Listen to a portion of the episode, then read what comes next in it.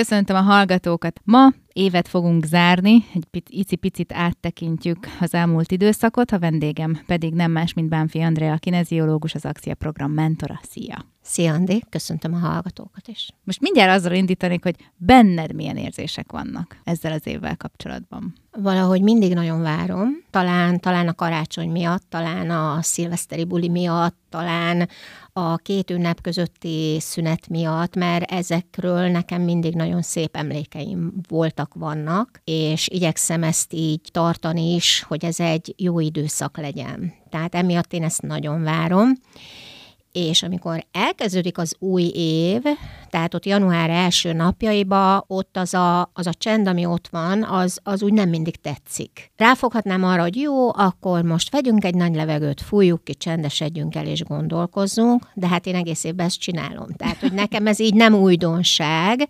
tehát amikor így hirtelen vége van ezeknek az ünnepeknek, az nekem mindig nagyon furcsa. Tehát azt, azt észre szoktam venni, hogy az nem esik jól, és olyankor igyekszem olyan dolgokat beiktatni a napjaimba, amit viszont szeretek. Tehát mm. valami kreatív tevékenység, vagy bármi, ami úgy szenvedélyel tölt el, hogy egy picit átlendüljek ezen a kezdeti időszakon, aztán meg beindul, begördül ez a mhm. szekér. Ugye mindig azt gondoljuk, hogy ha a karácsonynak vége, akkor lemegy rólunk az összes stressz. Én egyébként úgy vagyok vele, hogy azért ez nem mindig van így. Nem tudom, hogy te mit tapasztalsz esetleg a vendégeid körében, hogy, hogy mennyire van az bennük, hogy, hogy csak ezt éljem túl. Talán egyre többen vannak így, akik így gondolkoznak, és én nem feltétlenül tartom jó dolognak, bár nyilván kereskedelmi szempontból jó, de hogyha a hangulatot megnézzük, én azért nem feltétlenül tartom jó dolognak, amikor már hónapokkal előtte megjelennek a, mit tudom én, karácsonyfadíszek mert az, hogy karácsony, az valahogy a decemberhez kötődik. Ugye elsőjén ott advent, akkor a koszorúk. Tehát, hogy olyan, mintha mindennek meg lenne a maga ideje, én ezeket szeretem. Nem gondolnám, hogy már két-három hónappal előtte el kellene ezzel kezdeni úgy foglalkozni, hogy már a díszek meg legyenek, már az ajándékok be legyenek csomagolva. Én úgy szeretem odarakni, ahova való, és akkor már igazán van hangulata. Tehát, hogyha december elején elkezdünk mindent feldíszíteni, ott elkezdünk foglalkozni azzal, hogy, hogy akkor a sütemény illata, a csomagoló papírok, az ajándékok elrendezgetése, vagy a fa előkészítése, tehát maga a rákészülés, az nem biztos, hogy jó, ha ennyire elnyúlik. És talán pont ezért mert azért, azért akárhogy is vesszük, az az egy hónap, ez, ez kimondottan erről a rákészülésről szól, nagyon-nagyon sok ember van az utcán, nagyon-nagyon sok program van, amit, hogyha részt szeretnénk venni, akkor, akkor azért át kell gondolni, hogy hova fussunk, mit tegyünk, jól osszuk be az időnket, viszont ha már ugyanez elkezdődik augusztus végén, akkor ez a, ez a feszültség, ez ugyanúgy elkezdődik. Tehát ott már az ember agya rááll arra, hogy Và mennyi mindent kell előkészítenem, mennyi mindent kell összeraknom, hogy a helyén legyen, hogy időben meg legyen, és szerintem bőven elég erre ez az egy hónap. Uh-huh. Nem, nem hiszem, hogy kell három. És elképzelhető, hogy ennek a feszültségnek a kihúzása az, ami esetleg elvezet ide, hogy sokkal többen kifáradnak már így évvége felé. Pedig pont most kéne örülni. Igen, kezdődik egy új év, ki tudja, hogy milyen lesz. Új év, így van, így Igen. van. Nem Igen. lehet tudni. Igen, most láttam egy nagyon jó ilyen kis videót ezzel kapcsolatban, hogy ugye várjuk a, tehát 2023. január 1 -e, hú, izgatottan várom ezt az évet, biztos jobb lesz, mint a következő, és akkor a következő ilyen snit az az, hogy ugye 2023. november, és így ülünk ilyen megfáradva, megszakadva, és hogy sokszor érezzük ezt, hogy, hogy akkor még mindig megvan a lendület, így január 1 és akkor utána azt valahogy így elfelejtjük. De mondjuk mennyire csináljuk azt szerinted, vagy mennyire érdemes azt csinálni, hogy mondjuk így az utolsó nap, vagy az utolsó előtti napokban egy kicsit átgondoljuk azt, hogy mi történt. Tehát ez mennyire lehet hasznos nekünk. Ez akkor lehet hasznos, hogyha szeretnénk változtatni dolgokon, viszont arra valószínű akkor jövünk rá, hogy kellene változtatni, amikor átgondoljuk az évünket, vagy az előtte lévő évünket, mert én úgy tartom, hogy tulajdonképpen a fejlődés a célunk. Az a célunk, hogy egyre jobban érezzük magunkat, az életünk egyre jobb legyen, és ezért ugye meg kell tennünk ezeket a lépéseket. De ehhez azért mérleget kell vonnunk, hogy vajon ebben az évben mi volt az, ami jól sikerült, mi volt az, ami kevésbé jól sikerült, és ugye itt jön be az én szakmám, hogy vajon hogyan gondolkozunk az életről, hogyan gondolkozunk önmagunkról, mennyire voltunk pozitívak, mennyire bíztunk, vagy mennyire voltunk tele félelemmel, és ugye ezek a dolgok nagyon-nagyon meghatározzák azt, hogy mi minden történik velünk mert mi ahogyan gondolkozunk, általában olyan környezetet is alakítunk ki magunk körül, tehát olyan emberekkel fogjuk körbevenni magunkat, és úgy gondoljuk, hogy ezek véletlenek, pedig nem. Tehát nagyon fontos tudnunk, hogy ahogyan mi gondolkozunk, amit gondolunk a világról, amilyen ítéleteink vannak, amilyen véleményünk van, vagy amilyen elvárásunk van, az belőlünk indul, és azt fogjuk meglátni. Tehát más nem veszünk észre. Tehát ez a legjobb példa rá, amikor azt mondtam, hogy piros kocsim lesz. Már tudtam, hogy milyen típusú, és érdekes, a város tele lett olyan autóval. Ja, hát ez mindig, igen, nekem is. Mert erre, igen, mert elkezdesz arra figyelni, ami foglalkoztat. Igen. Na most a gondolatokkal ugyanez a helyzet, tehát én azokat az embereket fogom észrevenni, mondjuk akiket utálok, akiket szeretek, akikkel mindig bajom van, akikre haragszom, akiket, ha már meglátok, feláll a hátamon a szőr, és mivel ezek a gondolatok az én fejemben vannak, ezért ezeket fogom figyelni. Na most, hogyha én már rájöttem erre, akkor azt mondom, hogy én a jövő évemet szeretném sokkal tudatosabban megélni, szeretnék tudatosabbá válni, mert bár nagyon sokan beszélünk róla, nem igazán tudjuk, hogyan kell. Tehát a gyakorlatban az igazi tudatosság az még nagyon-nagyon gyerekcipőben jár. De nem baj, hát ezt lehet fejleszteni, lehet vele foglalkozni, és bár az elején ilyen nagyon döcögős, nagyon nehézkes tud lenni, de aztán gördülékenyebb lesz, jobb lesz, és a végén már élvezzük. Tehát, hogyha azt mondom, hogy én szeretnék jövőre tudatosabb lenni, az egy nagyon jó cél, hiszen megállok, ahogy az előbb említetted, és visszatekintek. És nem azért tekintek vissza, hogy a fejemet a falba verjem, hogy Uramisten, de béna voltam, vagy szidjam magam, vagy megítéljem magam, hanem azért tekintek vissza, hogy lássam, hogy mi az, amire azt mondom, hogy ez jó volt, de még tovább is fejleszthetném, tehát lehetne még jobb, vagy pedig azt mondjam, hogy hát bizonyos helyzetekben nem igazán remekeltem, mit tudok azért tenni, hogy a közeljövőben ezek a dolgok jobban sikerüljenek. És ez lehet ugye munkahely, lehet család, lehet barát, ez bárki lehet, akivel kapcsolatban én ezeket a dolgokat megélem. Mert én azért hiszek abban, hogy az élet nem a szenvedésről szól, hanem arról, hogy, hogy azért tudjuk már jól érezni magunkat, még akkor is, ha esetleg valami nagy nehézség közepén vagyunk. Igen, ezt felejtjük el nagyon-nagyon sokszor, tényleg, és nekem most eszembe jutott, hogy ugye nekem az edzőm szokta mindig megkérdezni, hogy mindig mondja, hogy na mondj, mesélj nekem valami jó dolgot. És hogy ugye nem azt kérdezi, hogy mi a helyzet simán, hanem hogy jó, kifejezetten jó dolgot meséljek, és ugye én is mindig elgondolkozok, hogy jaj, de hát milyen jó dolog történt vajon az életemben, és ezeket, mert mindig arra koncentrálunk, hogy valami nagyon nagy jó dolognak kell történnie, hogy mi azt tudjuk értékelni. Holott például az is lehet egy jó dolog, hogy nem tudom, kaptam egy, például ma kaptam egy, egy csokit a kolléganőmtől. Tehát, hogy ezek, ezek egy ilyen icipici apróságok, és ezeket szoktuk elfelejteni. Igen. És pont ugye, amikor mondtad, hogy összegezzük az évet, és hogy ne arra koncentráljunk, hogy mi az, amit elrontottunk, mert mindig azt szoktuk mondani, jaj, hát mert már ebben az évben se értem el semmit. Hogyan fordítsuk ezt át pozitívvá? Mi az, amire koncentráljunk, hogyan tegyük félre mondjuk azt, hogy, vagy hogyan alakítsuk át azt a gondolatot, hogy mondjuk én 2023. január 1-én megfogadtam, hogy mondjuk angol nyelvvizsgát teszek, de nem tudtam elérni, mert és, és, és. Ezt például hogyan tudjuk úgy kezelni, hogy ne az legyen, hogy a saját kudarcomnak éljen meg. Itt lép képbe a címkézés, tehát én ezt a, arra használom, amikor egy bizonyos dolgot rossznak vagy jónak titulálok. Az, hogy ö, nem sikerült úgy a nyelv tanulás vagy a nyelvvizsga, ahogy szerettem volna, az egy tény. És itt jön az, hogy megítélem-e, és azt mondom, hogy rossz volt, azt mondtam, hogy béna voltam, azt mondtam, hogy nem voltam elég szorgalmas.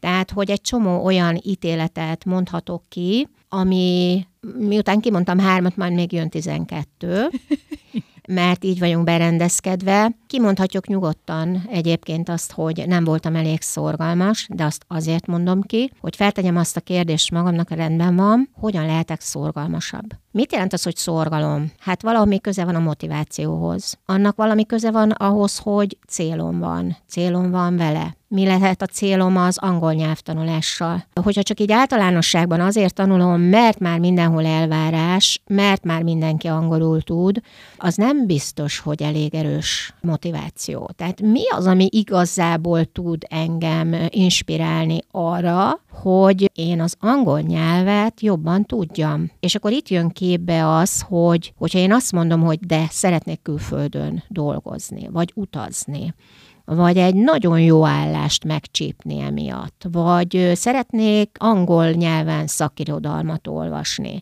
Tehát, hogyha vannak olyan céljaim, amit konkrétan kimondok, és itt ajánlom azt, hogy írjuk is le, nem géppel és nem a telefonba, hanem kézzel, ceruzával vagy tollal, Ezt mert az agyban, kérdezni. igen, az agyban teljesen más területeket fog megmozgatni, tehát nagyon vigyázni kell a, arra, hogy merre megy a világ, és mi az, ami, mi az, ami nyilván, hogy könnyedség, mert az agy az mindenképpen afelé fog fordulni, ahol könnyebb a dolgunk, és azt fogjuk választani, csak ebből lesz egy, esetlegesen egy elbutulás abból a szempontból, hogy már azok az agyi területek nem lesznek ingerelve. Én ezért szoktam mondani, amikor jön hozzám egy ügyfél, és olyan házi feladatot adok neki, hogy valamit írnia kell, uh-huh.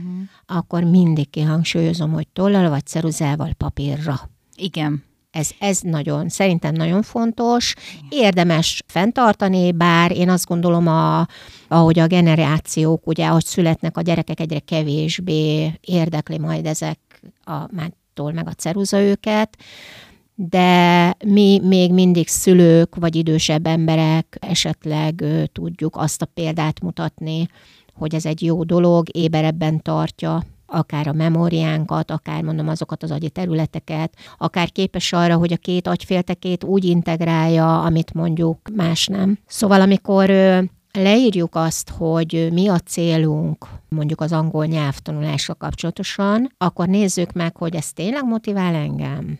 Tényleg? Vagy csak az anyu akarta, vagy a barátom akarta, uh-huh. vagy rá kényszerít a világ. A, akartam Mert mondani, sem, hogy a világ akarja, igen. De nem, ez nem az én belső motivációm, és nem, nem fog érdekelni. De ha valamit megragadok ebből, ha valamire azt mondom, hogy nekem, például ilyen a fogyás, tehát fogyni önmagáért senki nem fog tudni kitartóan, abba fogja hagyni. De ha azt mondom, hogy van egy dögös, piros ruhám, és amiben akarok. bele akarok férni, az már sokkal jobb motiváció Aj, tud lenni, ugye? Tehát egy picit másként megfogalmazni, hogy tényleg legyen valami, mert azt tudni kell, hogy akármilyen útra lépünk, az is egy út, hogy angolul megtanulunk, vagy az is egy út, hogy le akarunk fogyni, mindig lesznek mélypontok, mindig lesznek gödrök, mindig lesznek zuhanások, amikor azt mondom, hogy de én ezt nem akarom, nekem ehhez nincs energiám, nincs kedvem, nincs időm, stb. Na és olyankor nagyon jól jön az, hogyha van egy olyan célunk, amiért egyáltalán elindultunk, mert az valóban erőt adhat, az nem fog erőt adni, hogy mert mindenki angolul tanul. Igen. Vagy ha látjuk, ugye, amit mondtál, és leírva, hogy mit írtunk le. Így van. Hogy mi miért szeretnénk ezt. És akkor ilyen szempontból jó, hogyha mondjuk egy év összegző dolgot is leírunk, nem? Tehát, hogy lássuk, hogy az elmúlt évben mi volt, és mi, mik voltak a hibáink. Így van, így van. Azzal, hogy áttekintjük, bár szerintem ez elég nehéz, tehát hogyha valaki nem naplózott, elég nehéz, de azért, ha adunk magunknak egy kis időt, és átgondoljuk, hogy oké, okay, mi is volt januárban, hol dolgoztam, mit csináltam, kivel találkoztam, mi történt ott, keressem azokat az érzéseket, ilyenkor egyébként segítenek az érzések, hogy mi volt az, amit jól megéltem, mi volt az, amit rosszul éltem meg, amitől szomorú lettem, haragos lettem, kiakadtam, dühös lettem, konfliktusnak éltem meg, ezek nagyon-nagyon jó dolgok, mert az érzések segítenek abban, hogy felmérjem, hogy ezek a dolgok valószínű olyanok, amik nem akarom, hogy még egyszer megtörténjenek. És azt ne felejtsük el, hogy amikor én egy ilyen úgynevezett problémára gondolok, ami mondjuk jelen esetben, hogy nem tetszett, akkor mindig megjelenik a vele egyenértékű vágy is. Tehát, hogy én valamit nem akarok, akkor ott megjelenik a hozzátartozó szükséglet. De vajon melyekre figyelek? Tehát, hogyha nekem problémám van, tehát így elkezdek visszanézni a, az évben, és azt mondom, hogy ott februárban ott volt egy olyan tárgyalásom, ami, hú, hát ez nagyon kegyetlen rosszul sikerült, akkor mi ott a vágyam, mi ott a szükségletem, hogy jobban tudjak kommunikálni, hogy jobban oda tudjak figyelni, hogy jobban el tudjam adni magam, hogy nem tudom, tralala, Igen. tralala folytathatjuk. Tehát, és akkor melyikre figyelek? Arra figyelek, hogy béna voltam, vagy arra figyelek, hogy igenis a kommunikációmon kéne egy kicsit mm-hmm. csiszolni, vagy az önbizalmamat kéne egy kicsit megpofozgatni. Igen, mert hogy ugye ez a kritizálás önmagunkkal szemben is egy olyan dolog, hogy lehet jól is csinálni ezt. Mármint, hogy ne úgy kritizáljunk, hogy közben építjük le magunkat, hanem, hogy igen, ezen kell változtatnom, és akkor elindulok rajta, és megnézem, hogy hogy tudom ezen segíteni. Igen, hajlamosak vagyunk magunkkal nagyon szigorúak lenni, magunkkal sokkal többet várni, sőt, nagyon kegyetlenek vagyunk magunkkal. Tehát akkor, amikor valami rosszul sikerül, akkor nem elég, hogy rosszul sikerül, de még, még jól fel is tupírozzuk ezt az egészet azzal, hogy újra lejátszuk a fejünkben, ami azt jelenti, hogy az agyam úgy érzi, hogy még mindig történik a dolog.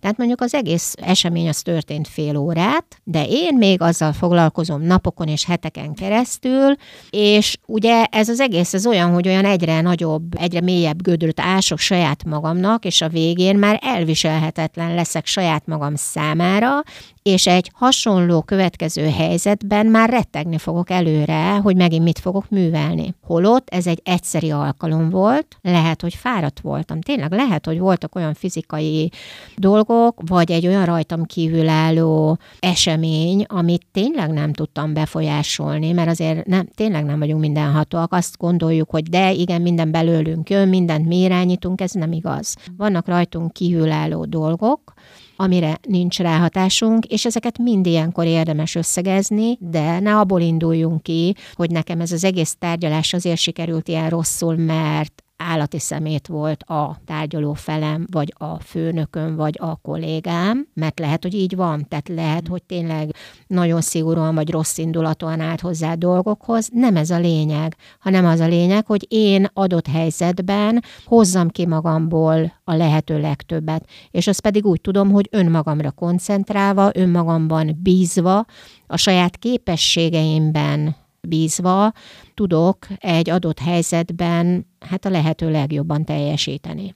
De hogyha én megijedek, vagy féltem az állásomat, akkor eleve másként fogok hozzáállni. Ha ez mondjuk nekem egy előléptetést jelentene, megint másként fogok hozzáállni, mert olyan elvárásaim lesznek önmagammal kapcsolatosan, ami a jövőre, jövőre vonatkozik. És amikor a tárgyalás zajlik, az a jelenben van. Uh-huh. Tehát nekem ott adott helyzetben csak és arra, azokra a gondolatokra, azokra a mondatokra, azokra az érzésekre érdemes figyelnem, ami éppen zajlik, és ott tudok vele valamit kezdeni. De ha én előrevetítem magamat, akkor azok valószínű félelmek lesznek, ami meg megint eltorzíthatja ezt az egészet. Tehát, hogyha én így visszagondolok, akkor pontosan tudom, hogy most itt, ugye decemberben nem tudom már a januári eseményeket megváltoztatni, egyet tudok elfogadni, hogy úgy történt. Igen. Címke nélkül. Igen, Elfogadom, ez a nehéz. tehát, hogy kritika nélkül. Hogy, hogy ne bántsam már magam, és ne kezdjem egyre mélyebbre húzni, hanem azt mondom, hogy igen, ez történhetett volna sokkal jobban is, de úgy történt. Adott szituációban, abban a helyzetben úgy történt. Tehát ez már megint én is rosszul mondom, ez így nem jól hangzik, tehát nem a valóság, hogy nem úgy kellett volna történnie, jobban is történhetett volna. Nem, úgy történt. Pont és ezt kell megtanulni.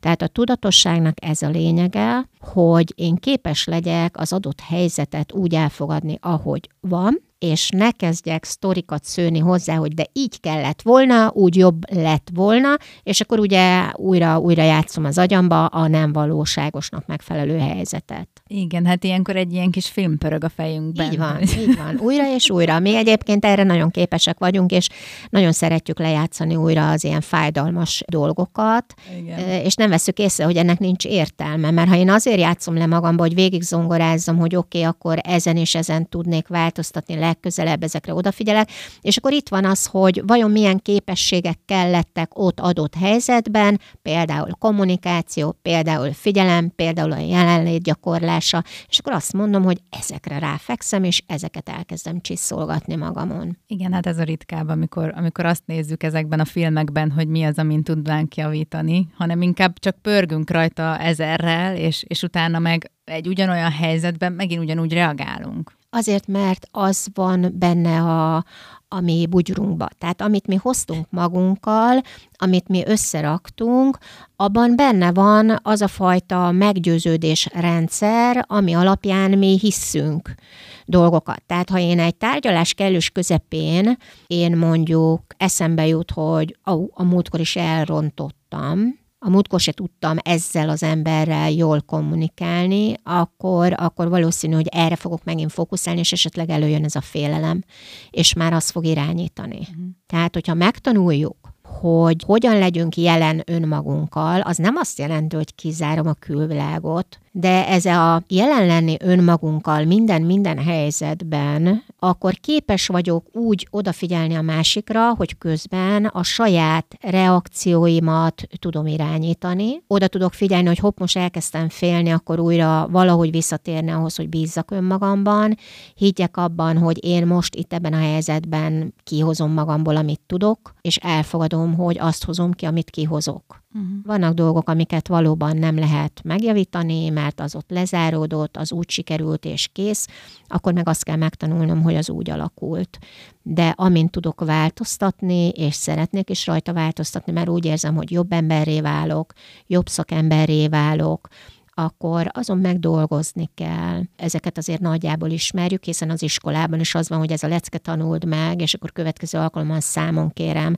De amikor a személyiségfejlesztésünkről van szó, amikor az önismeretünkről van szó, ezek nem ilyen kézzel fogható dolgok. Tehát az gyakorolni kell, ott szokásokat alakítunk át, ott gondolatokat ismerünk meg, az érzésekkel megtanulunk bánni. Tehát ez egy olyan csomag, ami valóban napi rutint kíván és amikor végignézzük az évünket, azért, hogy egy újat már jobban tudjunk megtervezni, ahhoz szükség van erre a tudatosságra. A személyes kapcsolatainkat egyébként mennyire érdemes ilyenkor átvizsgálni, átértékelni? Akár ha mondjuk egy, egy szakítás volt ebben az évben, akár egy baráti kapcsolat, ami, ami nem úgy alakult, ahogy szerettük volna, ezeket mennyire érdemes ilyenkor átvizsgálni szerinted? Hát nem kell megvárni vele az év végét szerintem. Mi, mindenképpen, főleg ha ez januárban, februárban történt, és várok decemberig, hogy már majd akkor lesz év vége, és akkor Valamikor el kell kezdeni. Értékelem, igen de nagyon fontos az, hogy ha valami lezárult, valaminek vége lett, valami kilépett az életemből, akkor én azt jól le tudjam zárni. Mint ahogy, mint ahogy most az év végéről is beszélünk. Egy kapcsolatnál ugyanez van. Ha én egy, egy kapcsolatból úgy tudok kilépni, hogy a fejemben rendet tudok tenni, tehát nem gyűlölködve, nem fröcsögve. Én tudom, hogy nagyon sok olyan szakítás van, mindegy, hogy most barátról, párkapcsolatról van szó, ami nagyon-nagyon fájdalmas tud lenni, mert vannak benne becsapások, megcsalások, ami, ami borzasztó nagy fájdalmat okoz a másiknak, de pont ez a lényeg, hogy lehet, hogy ezt megtették velünk. Ő tovább lépett, túllépett, lehet, hogy látom rajta, hogy boldog, jól érzi magát. Én viszont mondjuk megyek a sűjesztőbe, mert az eset miatt szintén elkezdem magam leértékelni, mert itt mindig ezzel van gond, hogy a másik csinált velem valamit, és abból én levonok egy konzekvenciát, és úgy gondolom, hogy akkor én már egy értéktelen ember vagyok, ha neki nem kellek, akkor valószínű másnak se. Igen, na ezért is mondtam azt, hogy ugye, de ez, ez teljesen tehát szerelmi és baráti oka is lehet ennek, hogyha így érezzük, hogy tehát Igen. akkor is bánthatjuk magunkat, hogy biztos én rontottam el valamit. Így van, én rontottam el, én nem csináltam valamit jól, és mondjuk van olyan, olyan is, hogy nem tudom a másikkal ezt megbeszélni. Tehát ezek nagyon érdekes dolgok, mert nekem is volt egy olyan nagyon hosszú barátságom, és egyszerűen fogalmam nincs, hogy miért lett vége. Nem egy városban lakunk, nagyon sokat találkoztunk a barátnőmmel, és abszolút úgy tűnt, hogy rendben vannak ezek a dolgok, vagy én mentem, vagy ő ment, mindig nagyon jókat beszélgettünk, és egyszer csak megszüntette, tehát nem válaszolt, nem reagált és a mai napig nem tudom, hogy mi történt, képtett, tehát nem volt rá lehetőségem, hogy én ezt letisztázzam. Tehát van, és sokan mesélik, sokan mesélik, hogy hasonló Igen. szituációba kerültek, és itt is ugyanaz van, hogy csak és kizárólag a saját belső lelki békém a fontos. Tehát az, hogy a másik mit csinált, lehet, hogy nem kapok rá magyarázatot.